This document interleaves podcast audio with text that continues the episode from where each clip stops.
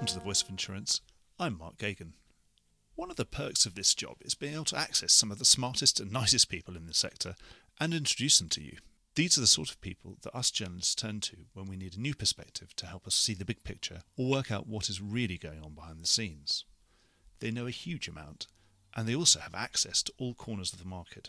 They speak clearly and plainly, and are also kind enough not to mind journalists asking them a bunch of silly questions. This episode is just one of those opportunities. Andrew Newman and Printhan Sothinathan of Willis Re are two very smart, very senior, and very engaging figures in the reinsurance market. I caught up with them just as Willis Re had released its COVID 19 report.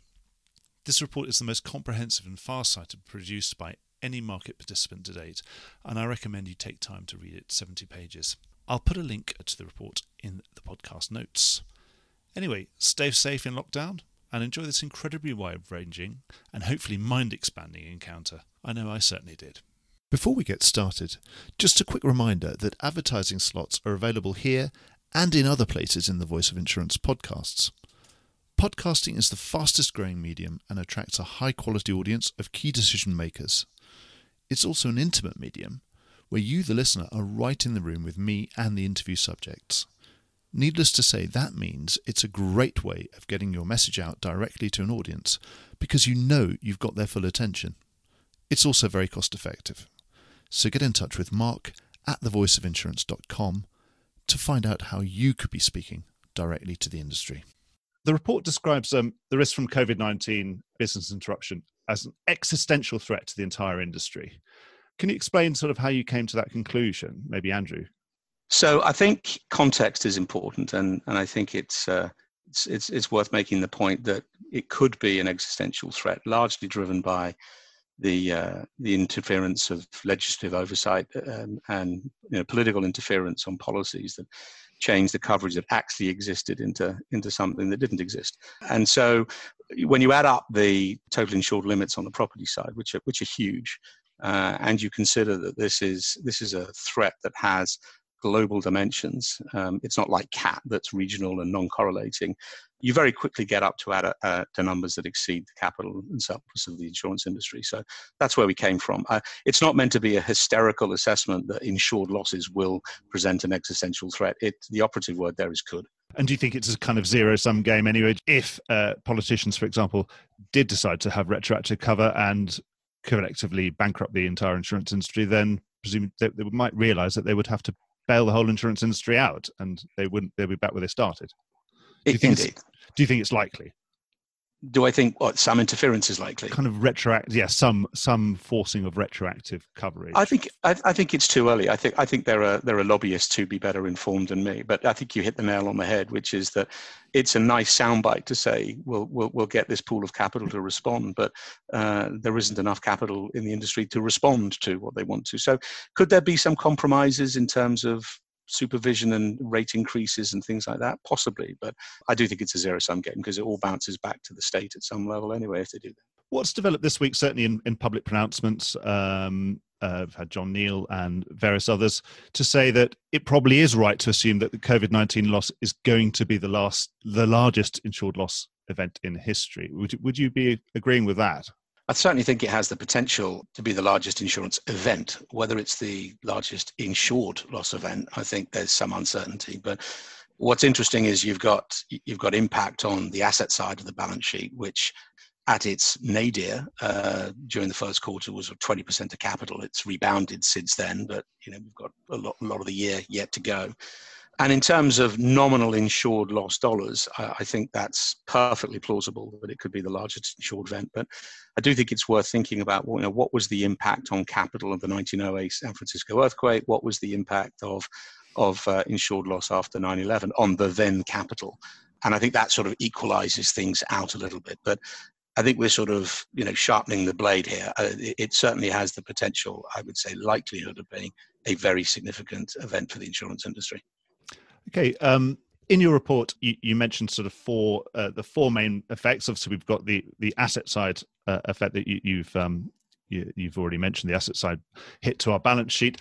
the liability obviously we've got the liability side uh, which is is fairly obvious and apparent and developing uh, we've also got existing adverse prior year development which was just really starting to manifest itself as uh, before all this happened and also we've got the GDP related hit to all of our income as economies slow down and risk units are diminished going forward. Out of those four effects, uh, I wondered if you had had to place a bet on this, which do you think would be the most painful to reinsurers? So I think from uh, a reinsurance point of view, what you really got to consider is the differentiated strategy that all reinsurers have. So it, all of these four issues are going to manifest themselves to reinsurers in differing ways. And really, it's not yet clear um, what the landscape is. It's continuously evolving. I think if you were to ask the community maybe four weeks ago, they would have come to you with a different set of answers than the, the ordering that we would come up with today. But also, it really tests the, resili- the resilience of reinsurance strategies. And so, you know, one reinsurer that has a different portfolio from another reinsurer is very much going to get affected in a different way. But at the crux of the issue, I think it, what it comes down to, it will be capitalization and the, the strategy behind capitalization of different reinsurance groups, their size and their dominance in specific areas, the nature of their portfolios. So for a reinsurer that is considering the property and casualty business on a commercial lines aspect will be affected differently from a reinsurer that, that has a, a live portfolio on their books or uh, reinsures a large segment of the health insurance market or indeed personal lines. And I think once you get into those issues, you'll see a wide array of a differing reaction. And I think there's also, and you have to add to that regional nuances as well. So different sections of the globe will behave and react in a different way. So it's, it's really hard to say, to answer your question, it's really hard to rank whether the GDP hit to income is going to be more substantial to the community as a whole than adverse prior year development, because you have to get down to the specifics. But quantum wise, to Andrew's earlier point, this is this is a seismic event, even in financial terms, looking at the asset side of the balance sheet. And so it's kind of more of an impact from both the, the financial impact globally on an economic basis, as well as the loss impact and how it might affect losses. I know that's not an answer in terms of ranking, but it's hard to give you one without being specific. Yeah, for some context on the asset side, obviously the last big asset hit we had was in the global financial crisis, 2008, 2009. Currently, we're not as bad as where we were. I think I, I, I recall we were probably about 10 or 11, 12% by the time uh, we added up all the numbers uh, back. It was close to 15, I think, actually. Yeah, yeah. yeah close yeah. to 15, yeah. Yeah. yeah, and very asymmetrically spread as well. There were some reinsurers who were who were much more severely affected because of their investment portfolio. But yeah, it, when, when now we were there at a point in time during Q1, but it's leveled itself out uh, towards the latter part of the month. So, as I said, it was it was minus 20, which was probably slightly worse uh, than we saw in the GFC, but has improved uh, for, for the balance of the quarter. Okay, probably. Still got um, three quarters to go then. yeah, absolutely, absolutely. Yes, it's, it's, I, I, I, I, think you know, building on what Printhan was saying, I, I think the the one-two punch of the asset and the liability side is is probably where we would say you probably want to focus. I think the existing prior year development, and we've we've just working on some analysis at the moment. I think you know the, the statistical view of prior year development on some casualty lines is probably 10 billion. You're looking at three times that in terms of capital impairment uh, from on the asset side. And the GDP related hit, it's not really a hit. You, you, don't get you don't get hurt by stuff you didn't write. And now people will say that you change the denominator that affects the expense ratio, but it's not a hit. It's just something you wished you had. Uh, prior year development is a hit. Asset side uh, volatility and, and how that flows through the balance sheet, that is a hit. So I think, for instance, we probably say asset liability, left hook, right hook, exactly. um, and uh, prior year development probably a distant third, and um, and the GDP related hit we kind of don't see as a hit. It's uh, is it bad for you? Does that make sense? But it affects your ability to trade through. Though, if you're stuck with old liabilities and now you've got, um, you know, twenty percent less income because the global GDP is contracted by 15 to 20 percent. Yeah, yeah. So it's a, so it's a, it's an amplifier rather than a factor. It amplifies the problem, but but it isn't the cause of the problem. The cause of the problem is the one-two hit on the asset and the liability side. Okay, we were talking about capital. We've got big renewals coming up particularly relating to the North Atlantic hurricane season. So, going into that season, how well capitalized is the reinsurance market today? Well, I think it's sort of 95% as well capitalized as it was at the beginning of the year, is the glib answer. I mean, if you look at the analysis that we shared, what the industry's shock absorbers, capital shock absorbers have done is avoided avoided a punch. And yeah, there's a hit to capital, but the rating agencies are yet to pronounce, but it doesn't look like the industry position has been seriously dented. Obviously, the loss picture hasn't flown through yet. Uh, it'll be interesting to see how Q1 returns and and the losses develop over Q2. But on the surface, the industry looks as if it has coped with these well, and the excess buffers have done what they should have done. And to some degree, Mark, those that who those who railed against regulators and rating agencies saying, you know, we need these excess capital buffers and those who countered it saying excess capital is the bane of returns and investors have probably been proven to be right. Um, okay, so capital's sort of there, but obviously there's a massive psychological effect uh, on everybody, on their risk appetite. So, what's your assessment of reinsurer risk appetite going up to, you know, now going into Florida renewals? Yeah, so I think the appetite going into the Florida renewals will be the first uh, true test of the reinsurance market following the recent events from COVID 19 and actually uh, uh, it will be somewhat of a reflection of exactly what reinsurers believe today. But a lot of it is going to depend on the primary insurance market themselves and what they traditionally rely upon uh, in terms of dependency on reinsurance structures that help them trade through the year, uh, their own capitalization and liquidity, and how much of the cost that they can pass on to their customer base who may not be willing to pay that. And so I think there's going to be like a, a that effect of reinsurance purchasing and what that looks like. But really, it's going to vary again, company by company. And it's also going to bear a reflection on how much risk uh, reinsurers are willing to onboard at this stage of, of the year for 2020 are Florida cedents facing something of a perfect storm? They've had loss deterioration on the on the large loss events. They've got a very litigious environment. It's also difficult to put through uh, original rate increases, and now they're presumably faced with reinsurers that are going to want more money, one way or another. Andrew, uh, what, what how are you going to approach those difficult conversations? So I think they've already started. Um, uh, I, I, think. I mean, I like the uh, I like the headline of a, of a perfect storm for Florida carriers, but the conversation of start has already started. You're absolutely right to make the point that, and I think this is not specifically about Florida carriers, but if you have been highly leveraged and your business model is highly dependent on external risk finance, then to the extent the price of that external risk finance and the availability of that external risk finance moderates, there's there's a squeeze. There's an inevitable squeeze, and it's it's it's also true where the market sells um, instruments that work on an on an occurrence basis that aren't back to back with the original policies. It's also the case that you know there's some transitional issues that can happen when coverage disappears.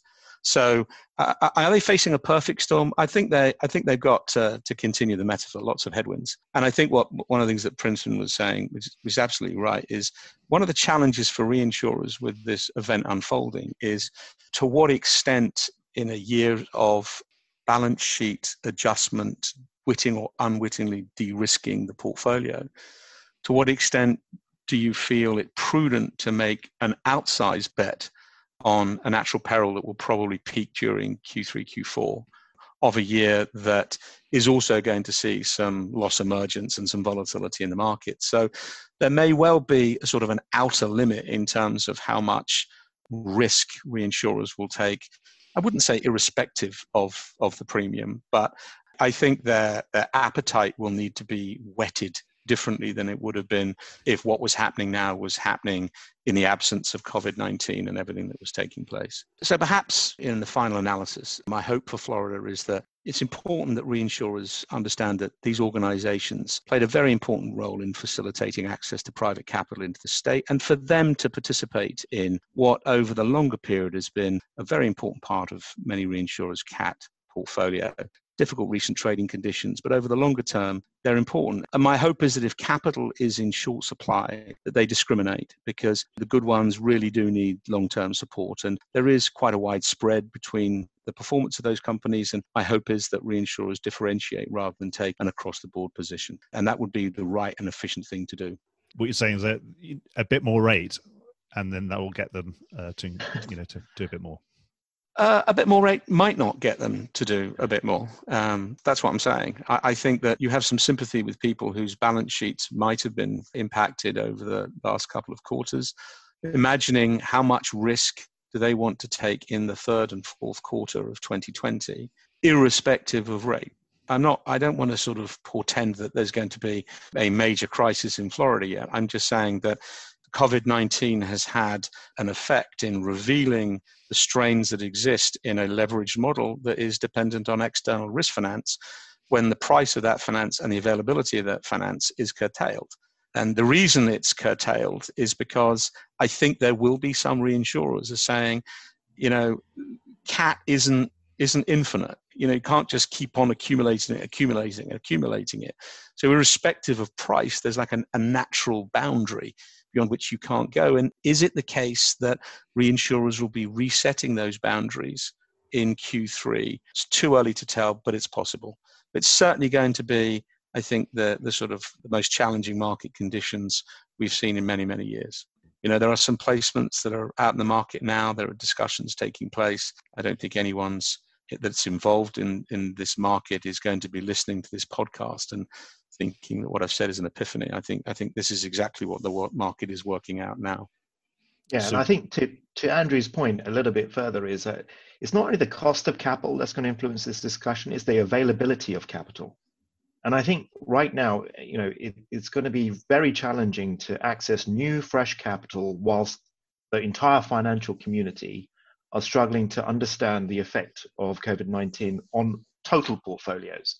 And so it's just as much of an issue of cost than as availability and availability that will drive cost even further. And I think that's what the key issues are going to be for emerging for 2020. As the full extent of COVID 19 fully develops, I think once concerns ease and capital markets are make themselves accessible again, we might see that that part of the equation is, is short lived. For the time being, there's going to be issues accessing capital. Yeah, uh, it's probably an appropriate time to be talking about uh, the higher end of the the reinsurance, the retro and ILS and alternative capital providers. In your report, you mentioned about some multi-strategy providers of capital. Of course, at the moment they've got bigger fish to fry. It seems that they've got very, very high, presumably high risk, high return games to play in other capital markets, presumably in corporate bonds and other places where they can get potentially fantastic returns. So at the moment, does it mean that reinsurance or catastrophe risk is relatively unattractive at the moment in terms of you've got all these many different strategies that are ongoing? Is it not really these guys' top priority that they've got far better better prospective returns on in other classes? I mean, in, in well, uh, yeah, other classes, many of whom will, will correlate in the tail. Uh, and, and I think insurance as an asset class will will have revealed itself to be delivering the diversification that it promised. And, and that certainly seems to be what, what is happening now. And there is great value in diversification to, to money managers. So I don't think it's quite as simple as there are there are opportunities elsewhere. There are, but to the extent they all correlate in the tail, then what that sort of curtails one's appetite to, to want to allocate in those all those spaces. I think on the retro side, the retro ILS side, whatever the trap capital issues were going into the year have been amplified. I think whatever the availability of capital into this has been amplified. The challenges have been amplified, but for the fact that I think I think thus far insurance assets have performed extraordinarily well in terms of diversification and I wouldn't underestimate the value of that. I think uncertainty over what's covered and what's not covered and the sort of move away from you know name perils to all perils and UNL. I think investors are quite naturally thinking that maybe given experience in the last three years, many of the losses uh, exceeding model estimates coming from perils that were you know hard hard to model, but probably not as comprehensively modeled in hindsight as was necessary. I think there'll be another hurdle to overcome with investors, which is what are we actually responding to and are we pricing for it? So I think all of those things need to play through. I think they will play through. And I think we will see retro as an even more challenging market than it was destined to be. I mean, it wasn't like it wasn't like last year was was a walk in the park or a cakewalk. So all of the factors that you've alluded to will have an effect on supply and demand. And if you think about it in the context of balance sheet compression, you know there, sh- there should be more demand. I mean, carriers, as we said in the report, have have unwittingly woken up at the end of Q1 holding more risk than they anticipated when they went into Q1, and it's got nothing to do with losses. So you know when they we also recommended that they they make some forward-looking analyses and start at looking at the impact of balance sheet compression against a range of scenarios and run their capital models so that they can make the decision uh, that needs to be made, which is I'm happy with that additional risk in the portfolio, or I'm not happy with it and I choose to either hedge it or reduce it. But you don't want to do that going into the beginning of the year, and you don't want to come to that conclusion when you're doing your return. So, and I think most companies are already doing that. So I, I, think we could see out of all of that, we could see retro demand go up. We could see retro supply go down. And I think capitalism is a great equalizer. And I, and I think what will happen is that capital will flow, but the terms on which it flows, the coverage for which it's prepared to respond, and who it aligns with are all yet to be determined currently are most reinsurers confident that their retro will be picking up back to back with them on BI exposures that are related to COVID 19, for example? Yeah, I mean the thing with retro is you're you're dealing with the most sophisticated part of the of the value chain in terms of knowledge. So if they think it's covered, it will be, and and and if they don't think it is, they probably know why. So I, I don't think there's going to be a huge amount of uncertainty in terms of basis risk of the products they bought. I mean, they know what they bought, so I don't think they're going to be too many shocks. Okay, well, we're talking about, I suppose, a time to be cautious you know, reinsurance uh, uh, uh, in its most fundamental uh, guise is capital. So you, you, are talking about potential for uh, an increase in demand for retro. What about just fundamental across the board demand for reinsurance as ceding companies think, well, I, you know, I should buy a bit more quota share. I should, you know, I should have give myself some capital relief by just buying more insurance this year. Uh, do you, yeah. do you see that happening? I certainly see it being part of the uh, the armory that's available to them. I mean, what we're talking about is is the consequences of balance sheet compression and the need for additional external external risk finance. Now, it doesn't have to be external risk finance. You you can you can get internal risk finance. You can, uh, and there have been examples of rights issues and equity offerings and I'm sure there will be debt equity instruments that organizations will look at to to help them deal with any additional capacity they may need or additional capacity they may want in order to take advantage of improved market conditions.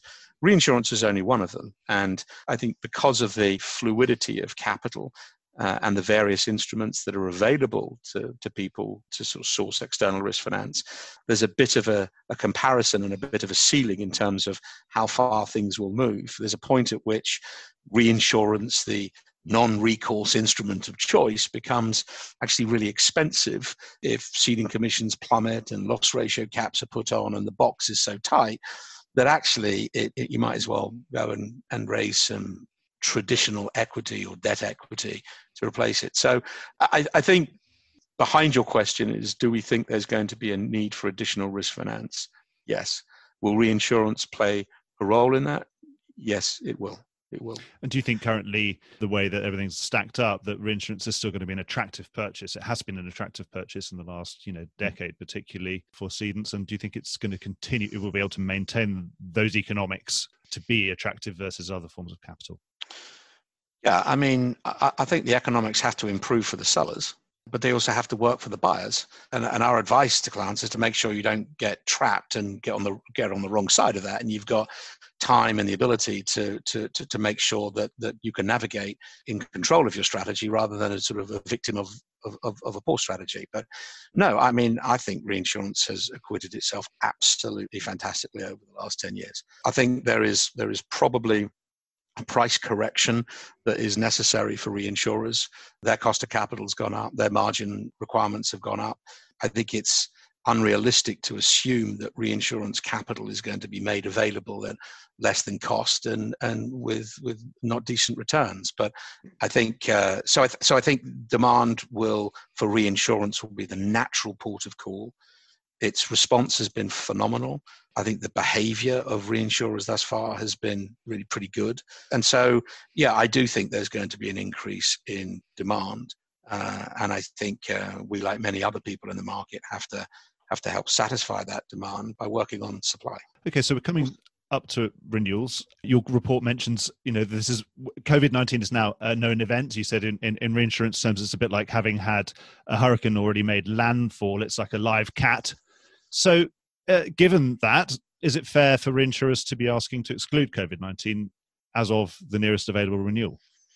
And what are the practicalities around that? Uh, also, your yeah. report did say that generally, if if cedents were able to show that on the original risk they were excluding, that reinsurers were happy to follow them and not have to slap anything on the reinsurance contract that, uh, that was exclusion. Do you think that's going to continue going forward, say particularly for one six? Okay, so I think fair is is it's, a, it's, it's probably the wrong word. Do I think it's appropriate for reinsurers to be listening to clients who can make coherent cases that what they're doing is reasonable and doesn't expose them to an amplification of a known loss. Absolutely. And i think they will and they do. There's no doubt about that. There are there are people who have given affirmative coverage for some time. They've managed it in a particular way and it's contained and narrow and, and walled off. And, and i would continue continuity to be extended there I think if insurance is about distributing fortuitous loss a, a, around a large risk pool, to expect somebody to continue to make available uh, and expose their capital to a known loss probably has some outer limits to it strategically. So I, I, do think that's going to be an area of discussion. What what I think is does need to be considered, and, and we're talking about instruments where time and relationships are super important. I mean, reinsurance still is is an instrument where time is of economic value both to the buyer and the seller. So we should look at these things over a longer time horizon than the three or four days leading up to the renewal of a particular instrument. I think if, if reinsurers' position is we don't want to expose a second set of limits given the complication of these these events, I do think there is a discussion to be had about how they support clients when they wind down their exposure and deal with the runoff exposure that clients will be faced with a sudden reduction in the availability of, say, cat. Mm. So I think I mean fair is, is is an emotional term. I think it is perfectly reasonable for clients to expect to have a debate with their reinsurers. I think it's perfectly reasonable for reinsurers to make the point that you know given the accumulation may be falling to them they don't want to pour gasoline on the loss and, and, and continue to amplify it and open up a second, second, second letters. You mentioned, but I don't um, think it's that simple. There is runoff to be dealt with. Yeah, you mentioned different classes. There are some classes that you, you said in your report that some classes that it seems to be it's clear everybody knows it's clear that we should have exclusionary language because we, we know that this class is never intended to cover pandemic risk right. and there are others where not and you mentioned in perhaps in employment liability i was wondering for example what about situations where you know perhaps there's a moral a moral obligation to continue cover where it was definitely intended. And, and what about on particularly on original policies that are on a claims made basis for example as well where um, you know we know the event has occurred but the claim may not have been made. And you know we don't want to end up with a situation where you know there's effectively retroactive date inception for some of these things. I, I don't think that's a reinsurer's issue. I think that's an insurer's issue. Um, yeah. Uh, I, I, yeah, I really do. I mean, I, I think how, how do you deal with the intricacies of a, a known event and then you get into all sorts of interesting arguments about direct versus indirect and I, I don't think that's a reinsurance issue. I think i think that's an issue the reinsurance in, industry is keen to understand but i think that issue is uh, is one that should be addressed to the insurers who are dealing with those issues on claims made policies on occurrence policies when was the occurrence. I mean I, I think it's an insurance issue the okay, reinsurance market does a pretty good job of following the fortunes. Quota shares follow, and and um, you know excess of losses generally follow too. So I think that's an insurance issue. It's a big issue, but I, I, I yeah, but I, I don't think the reinsurers will steer the bus there. Okay, what about we've been talking about risk appetite generally. This has been uh, you know, we could describe this as a black swan event, or, or, or frankly, it was just a swan. I mean, we, we knew we've known that pandemic risk exists. You know, it's a white swan, frankly, but uh, we can argue about that until the cows come home. But has it uh, woken up reinsurers to other known unknowns or other potential black swans, things that we've also been talking about quite a lot, for example, like other potentially systemic risks like cyber, for example. Has it woken them up to sort of, you know, um, risk awareness around other things? So you find that you're getting lots more queries from reinsurers about yeah. what, what exposures they may be in for. First of all, let's let's go to the point that so the black swan part of COVID nineteen and how it's manifested itself is effectively I, I think the industry as a whole considered pandemic exposures and have long time been doing that since SARS was around and, and even before that. So I think they have always considered pandemic exposure, but I don't think anyone anticipated appropriately or to the extent that it should have the, the global effect of the conse- the actions taken by governmental authorities to shut down parts of the economy. And I think the, the correlating piece of that action as well as the pandemic spread and the epidemiology of an unknown virus at that time, at this time now, I think that's the kind of the, the accumulation of those things and the effect of it is the black swan.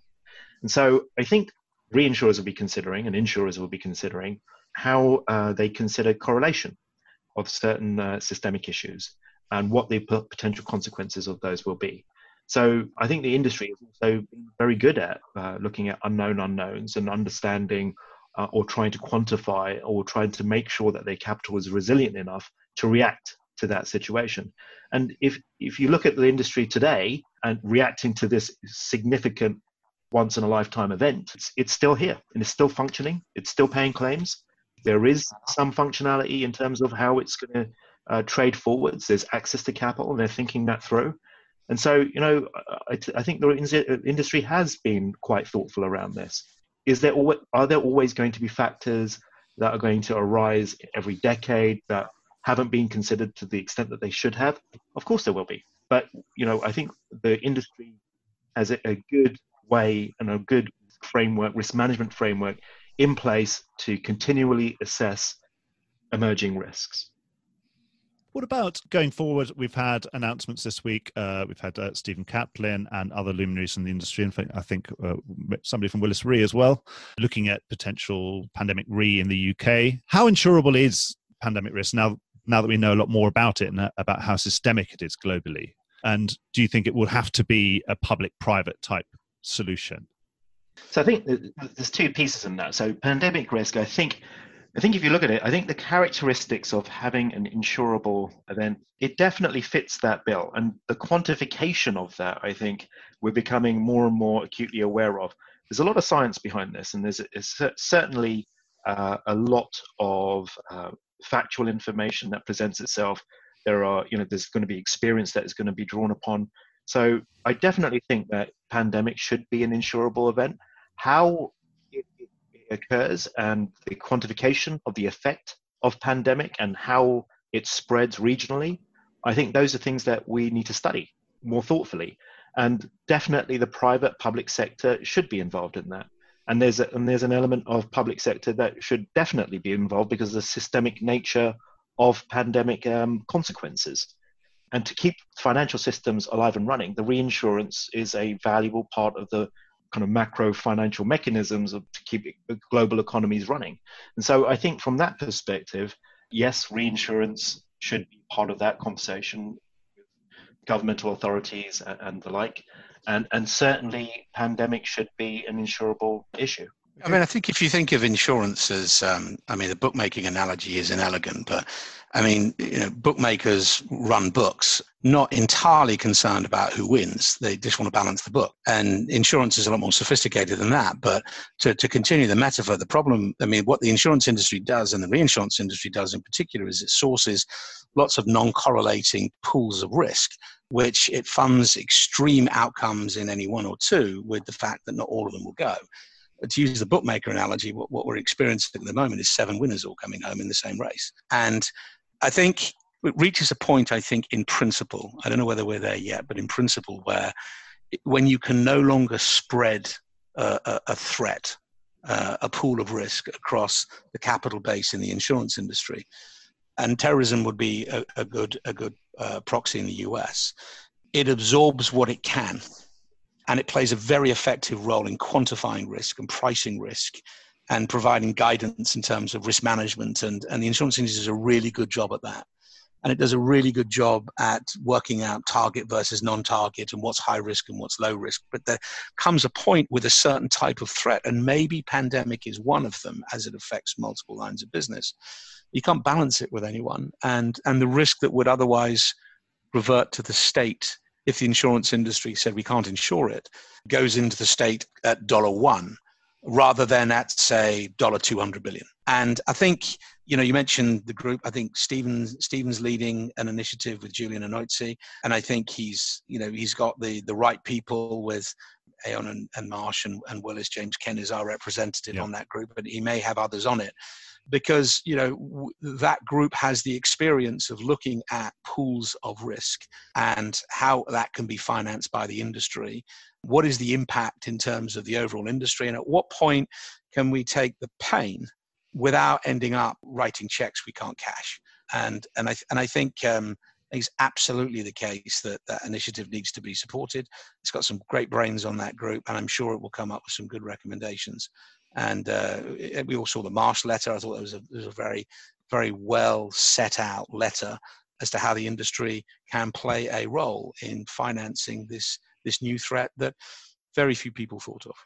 Do you think uh, a useful thing about the insurance industry, of course, is it, it is a useful conduit for if it ends up being state aid in some form or another, or state relief, then the insurance industry already has the existing infrastructure to pay to pay claims. Yeah, I, I, in fact, I had that conversation with somebody the other day, day which is is is if if what the politicians wanted was a was a medium by which claims were allocated, I think I think government departments would struggle to adjudicate business interruption losses.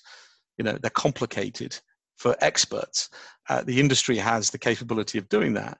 What it shouldn't be forced to do is, is, to actually sign the checks where when the coverage was explicitly excluded for the reasons I said earlier on. But I mean, if there's some role the industry can play in facilitating the distribution of cash from the state to, to, to various individual enterprises, I can't speak on behalf of the industry, but I think it would be willing to do that. What, what it can't do is be bullied into into changing coverage that was specifically excluded into one that, that politicians wished had been available. Um, there's only one question that I didn't ask that perhaps I should have asked earlier was about we've had some reasonably high profile returns of premium from this is probably mostly personal lines insurers. This is on, on both sides of the Atlantic for fairly idle classes like uh, personal auto, for example. Uh, yeah. Some return premiums there. Are reinsurers being good, pragmatic partners and supporting those cedents when they're doing that kind of stuff? When they're giving giving premium back for unused un, miles that are not driven, for example. Yeah, yeah. So I I know that um, the Chinese regulators asked for a, a, premium holiday, and the major reinsurers in that business were totally supportive. Most of the European reinsurers totally supportive of that initiative and supported their clients. And and there was a coherence to doing that, as you say, the the exposures were down. Uh, I, I, mean, I think as this thing unfolds, I think to the extent there's a quota share, uh, one sort of implicitly hitch one's wagon to uh, to that initiative, so that that will naturally follow it becomes a little bit more complicated on on non-proportional instruments. If if you're a reinsurer trading for 20 years with somebody and you've had the effects of some maybe UK changes in legislation around how liability claims are going to be adjudicated and you got a big deficit, you, you, you might want to have a discussion. And, and the client might say, look, we, we, we view the excess of losses different, but differently because we'll view those over a longer time horizon, horizon and we need to think about sort of profitability and other underlying issues. So I think by and large, the market, from what we've seen, has been very responsive. But I, I do think there are some areas where the sort of immediate uh, desire to want to sort of waive minimum premiums, for example, on excess of loss, becomes complicated because, as I say, certainly on the liability side think, and property side as well, the relationship span 10, 15 years, and there's bank and balance, and uh, are we in deficit? Are we not in deficit? And and some of the classes, motor, you said, is an easy one to explain. If a car is sitting on the drive, it's unlikely to collide with anything. But Some of the other areas where exposure is, is a little more opaque to evaluate. You talked about claims made earlier.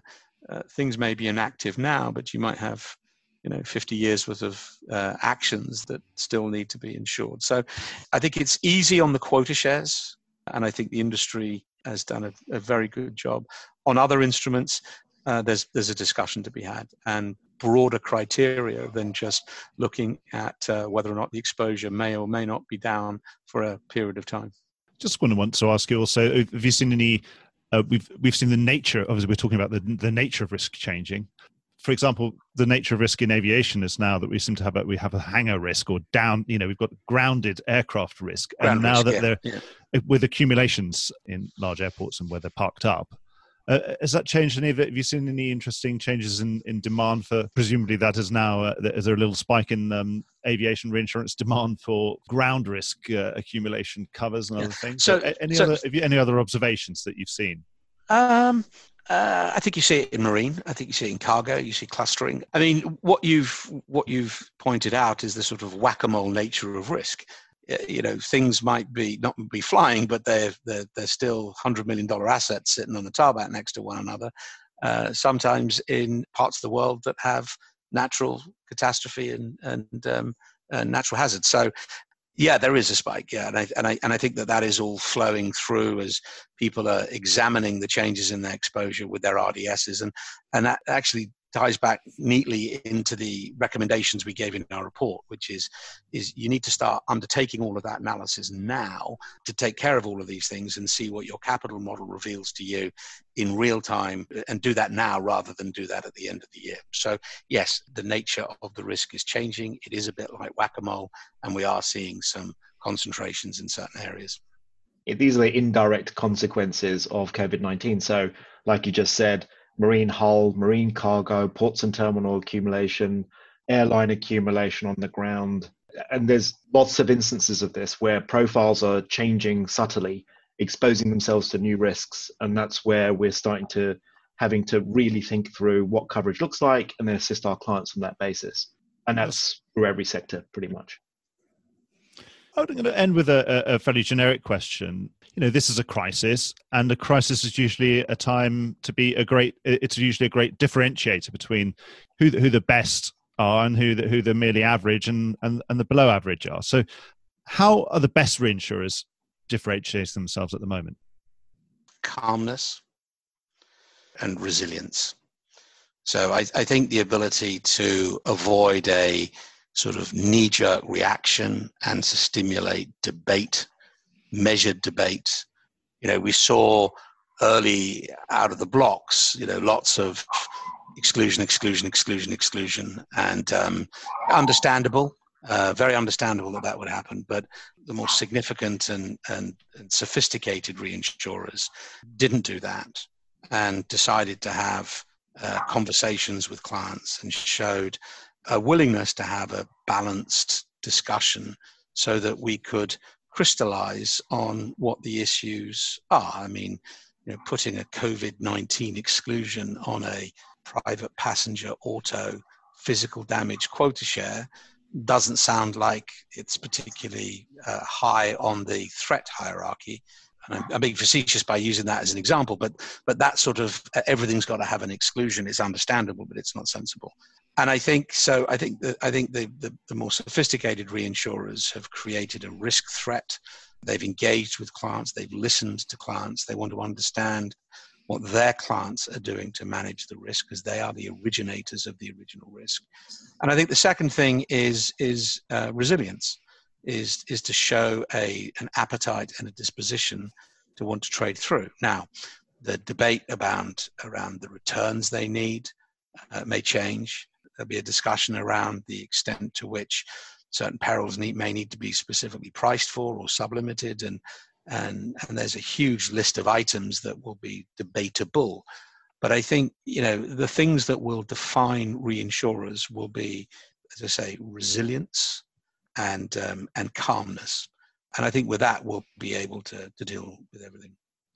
Great. And i'm sure when it's all over we'll remember we'll remember that. We will this you, you're, you're right in your question that this is where uh, reputations in the business are made and broken. And that was true after 9/11. It was true after opportunities were were misread, when exploitation uh, rather than a collective agreement to try and resolve something emerged. People didn't forget it, and it manifested itself in increased shares with some markets and diminished shares with others. And frankly, that moderation is hugely important because it what it's what helps the industry ri- arrive at balanced, reasonable positions. So yeah, it'll be right, interesting well, to look back. Yeah, thanks, thanks, thanks, Mark. Thank Voice of Insurance is produced by me, Mark Geoghegan. Music was written by Anna Gagan and produced by Carlos Gagan. Check out more podcasts and written comment pieces at www.thevoiceofinsurance.com.